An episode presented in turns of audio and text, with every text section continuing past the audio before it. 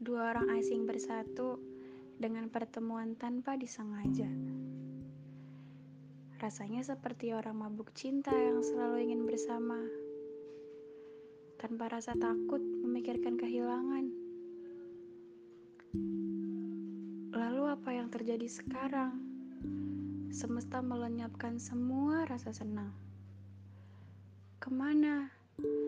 Ke mana ia yang selalu memandangmu sebagai putri kecilnya? Pergi mencari rumah baru untuk pengalaman perjalanan, atau ia pergi menemukan rumah yang sebenarnya.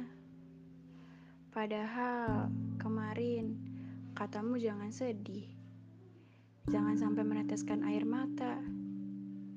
Sekarang air mata jatuh juga hanya karena kamu. Kamu bisa menemui hal yang membuatmu lebih bahagia. Dan semoga aku juga harus gitu. Kita jalan dengan jalan masing-masing ya. Jangan khawatir. Aku bisa jaga diri aku bahkan lebih baik dari sebelumnya.